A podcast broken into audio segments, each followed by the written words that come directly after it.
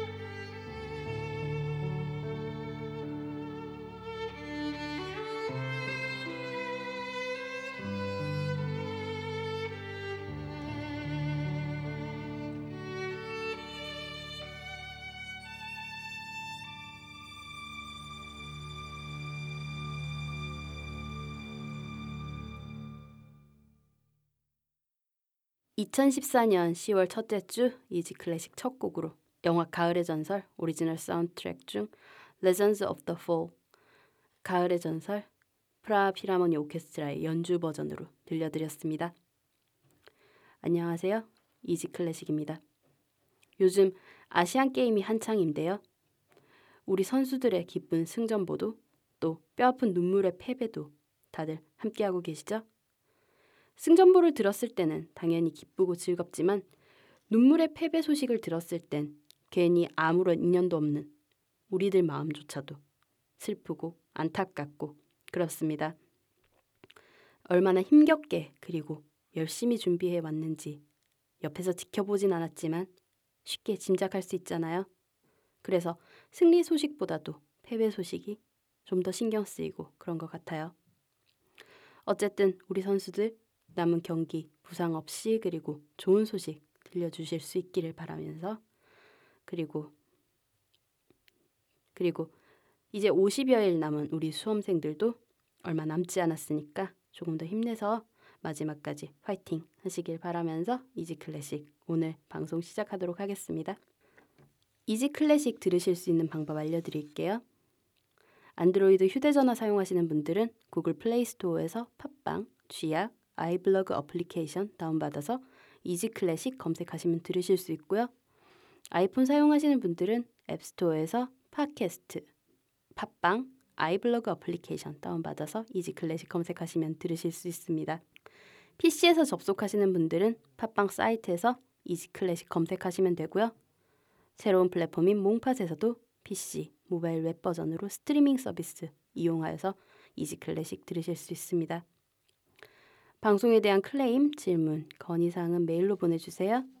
이지클래식 뮤직 골뱅이 gmail.com e a s y c l a s s i c m u s i c 골뱅이 gmail.com입니다.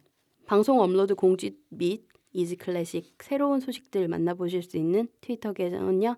이지 언더바 클래식이고요. 페이스북 페이지는 페이스북 검색창에서 한글로 이지 클래식 검색하시면 됩니다. 트위터는 팔로우 그리고 페이스북은 좋아요 누르시고 이지 클래식의 새로운 소식들 쉽게 받아보세요. 아이튠즈 팟캐스트와 아이블로그, 쥐약 어플리케이션에서는 간단한 선곡표 바로 확인하실 수 있습니다. 팟빵 어플리케이션에서는 선곡표 지원이 되지 않습니다. 팟빵 웹 버전에서는 확인 가능하시고요. 그래도 선곡표 궁금하신 분들을 위해서 블로그에 자세한 선곡표 올려드리고 있어요. 선곡표 궁금하신 분들은 이지클래식 m.blogspot.kr로 찾아오시면 됩니다. 많은 관심과 참여 부탁드릴게요. 이번 주 함께할 음악가는 사계로 유명한 바로크 시대의 위대한 작곡가 안토니오 루치오 비발디입니다. 비발디 음악 듣고 본격적인 비발디의 이야기 시작해 볼게요. 피아니스트 데이빗 헬프갓의 삶을 소재로 한 영화 샤인에 삽입된 곡입니다.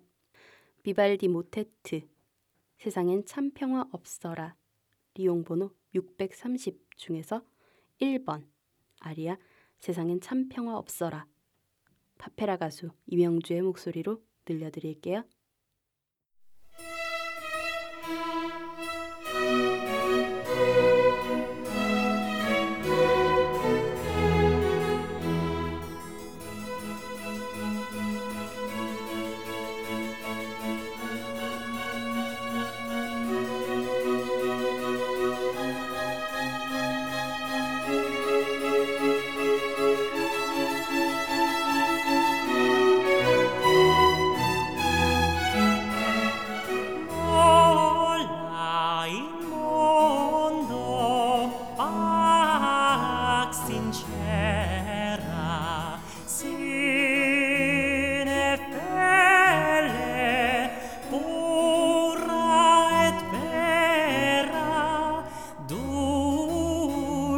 Dies Jesu es in te.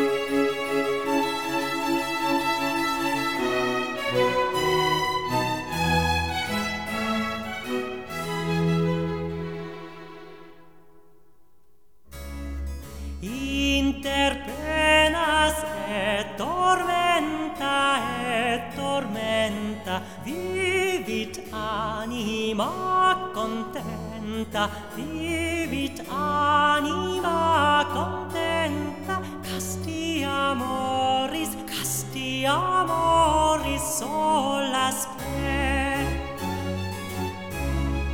vivit anima contenta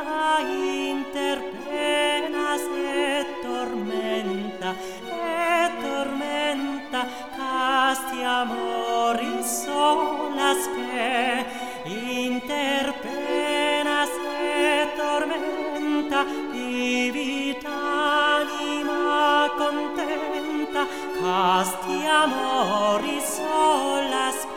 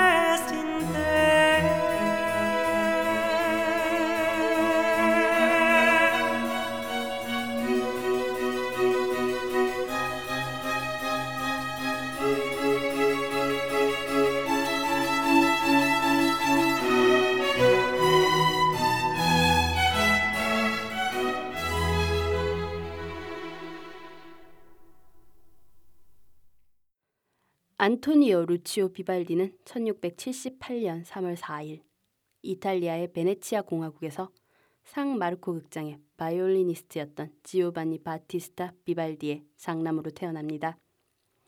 그의 어머니는 비발디를 임신하고 있을 때 큰 지진을 겪었는데 지진으로 인해 벽에 부딪혀 큰 충격을 받는 바람에 비발디는 열 달을 다 채우지 못하고 칠삭둥이로 태어나게 됩니다. 어머니 뱃속에서 달수를 다 채우지 못하고 태어난 비발디는 어린 시절부터 무척 병약했다고 합니다.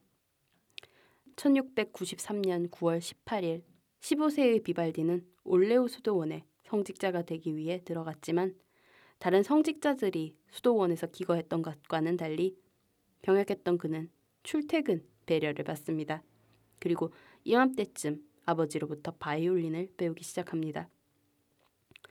25세 때인 1703년 3월에는 사제 서풍을 받습니다. 하지만 그는 사제로서의 직무에 충실하지 않았고 바이올린 연주에 심취하거나 건강 문제를 핑계 삼아 미사 집전을 거르는 날이 많았다고 하네요. 비발디 하면 제일 유명한 곡 비발디의 사계 중 봄 준비했습니다. 사계 협주곡 1번 E장조 작품 번호 8, 리용 번호 269, 봄 중에서 1악장 알레그로, 3악장 알레그로, 기돈 크레머의 바이올린, 레슬리 피어슨의 하프시코드, 클라우디오 아바도의 지휘, 런던 심포니 오케스트라의 연주로 함께 하실게요.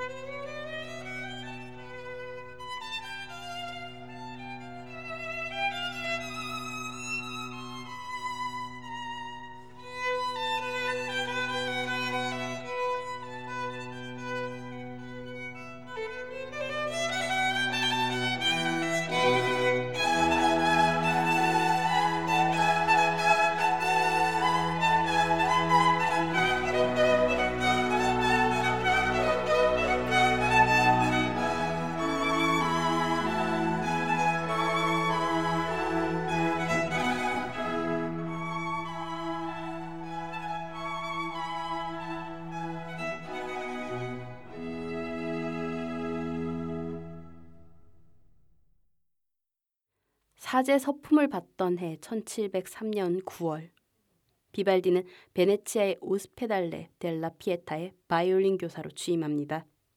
이 학교는 여자 고아들만 모아 키우는 일종의 고아원이었습니다. 이 학교는 재능 있는 학생들을 모아 음악적 훈련을 시켰으며 공공 기부금과 정기적인 일요 연주회 수익금으로 운영되는 학교였습니다. 비발디는 이곳에서 실기 지도는 물론 원생들로 구성된 피에타 관현악단의 지휘도 맡아 했으며 관현악단을 위한 곡도 여럿 작곡합니다. 비발디의 음악이 대체로 아름답기는 하지만 다소 나약하다는 평을 듣는 이유는 아마 이 당시 여자아이들을 위해 쓴 곡이 많기 때문이 아닐까 싶은데요. 비발디가 지휘하는 오스페달레 성가대와 관현악단이 연주하는 그의 음악은 곧 베네치아 사람들의 입에 오르내렸고 외국인 관광객들까지도 베네치아에 방문하면 비발디 연주회에 참석하는 것을 관례처럼 여기게 됩니다. 12개의 트리오 소나타와 그 외의 소나타들은 베네치아에서 출판되었고 12개의 협주곡과 독주 바이올린 및 현악 오케스트라를 위한 조화의 영감은 뛰어난 음악 출판업자인 에스티엔 로제에 의해 이미 암스테르담에서 출판된 상태였습니다. 기돈 크레머의 바이올린, 레슬리 피어슨의 하프시코드, 클라우디오 아바도의 지휘, 그리고 런던 심포니 오케스트라의 연주로 사계 협주곡 2번 G단조 작품 번호 8 리용 번호 315 여름 중 3악장 프레스토 듣고 비발디 이야기 계속 이어나갈게요.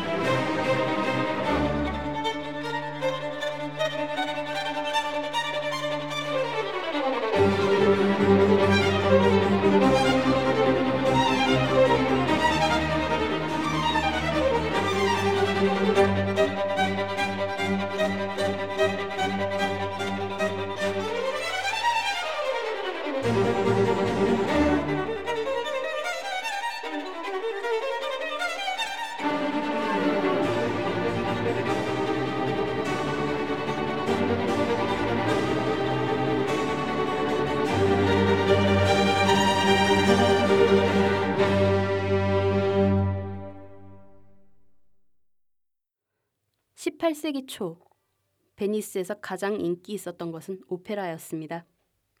대중의 관심을 끌기 위해 여러 극장들이 경쟁하고 있었고 비발디는 부업으로 오페라 작곡을 시작합니다.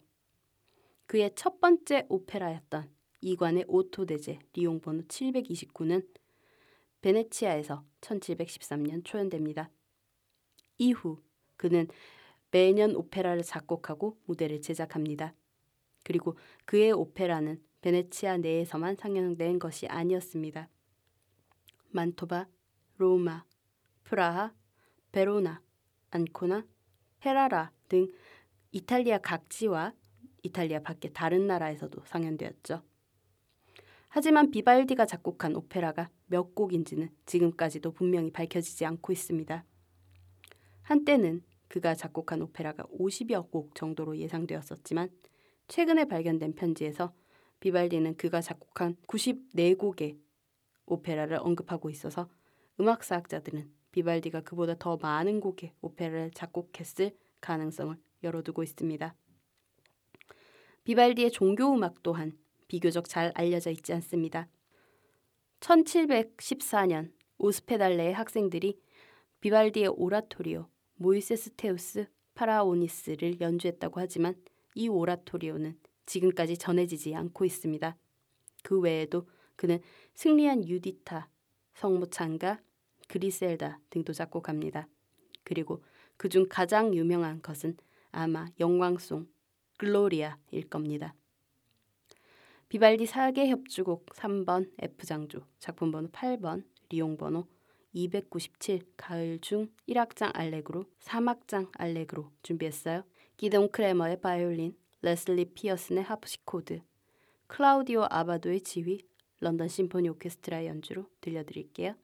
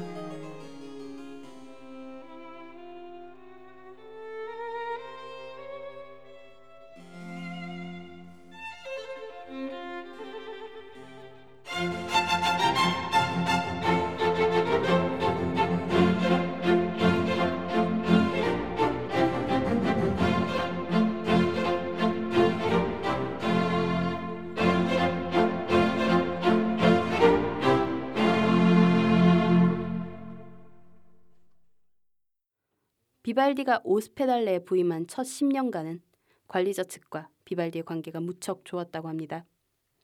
비발디로 인해 오스페달레의 이름이 널리 알려진 것을 생각하면 어쩌면 그게 당연한 일이었죠. 하지만 시간이 지나면서 비발디가 오페라단을 이끌고 다른 곳에서의 지휘나 공연으로 자주 자리를 비우게 되자 관리자 측에서는 불만이 터져나오기 시작합니다. 어떤 때는 몇 년씩 이 베네치아에 없는 경우도 있었으니까요. 그래서 오스페달레 측과 비발디는 비발디가 자리를 비울 경우 한 달에 두 곡의 협주곡을 작곡해 주기로 계약합니다. 하지만 오스페달레 관리자 측에서는 그가 직접 그 작품들을 학생들에게 지도해 주길 원합니다. 결국 교회 당국은 그의 모든 활동들이 세속적이라는 이유를 들면서 비발디에 반대하기 시작합니다. 또 그가 45세 되던 1723년부터는 제자였던 소프라노 안나 지로와의 연문설로 세간의 비난을 받기도 합니다.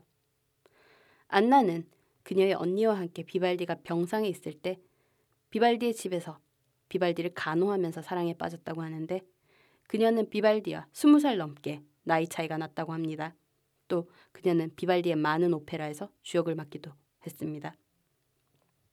이런저런 소문들 때문에 비발디를 파문시키려고 하는 세력들도 있었지만 다행히 그는 파문당하지 않았습니다.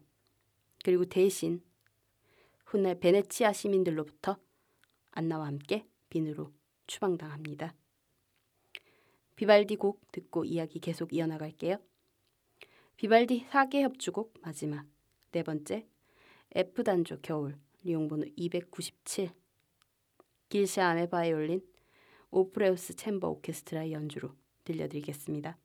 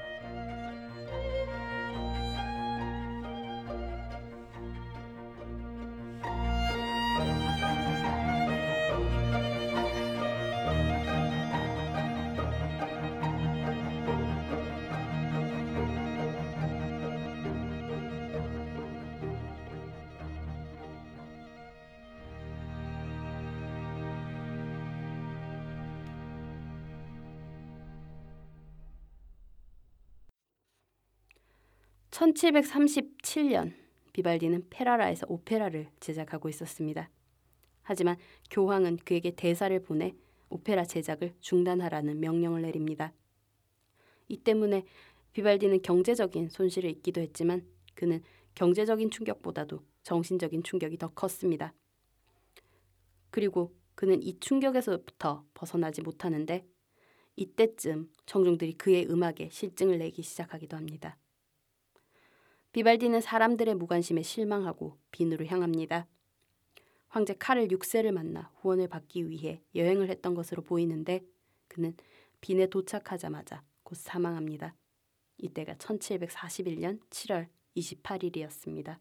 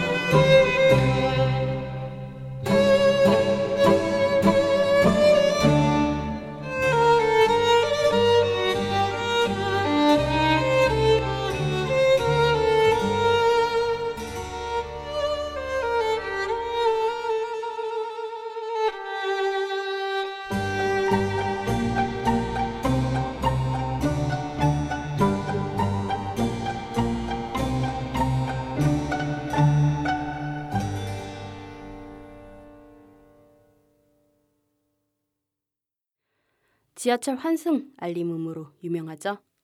비발디 조화의 영감 바이올린 협주곡 A 단조 작품 번호 3번 리용 번호 356 중 여섯 번째 곡 1악장 알레그로 이무지치의 연주로 들려드렸습니다. 그리고 이어서 비발디 칸타타 그만두어라 이제 끝났다 중 왜 나의 슬픔 외에는 원치 않는가 영화 친절한 금자씨 오리지널 사운드트랙에 삽입된 연주 버전으로 들려드렸어요. 비발디는 79개의 바이올린 협주곡, 18개의 바이올린 소나타, 12개의 첼로를 위한 삼중주곡을 썼습니다. 비발디의 출판되었던 그리고 현재까지 전해지고 있는 작품들을 살펴보면 그 시대 뛰어난 바이올린 연주자이자 작곡가인 주세페 토렐리의 기법을 수용한 것으로 보입니다. 뿐만 아니라 비발디는 토렐리의 기법에서 멈추지 않고 자신만의 기법을 시도하면서 관현악 독주 파트에서 독주자의 기교적 과시에 대한 새로운 가능성을 열어주었습니다.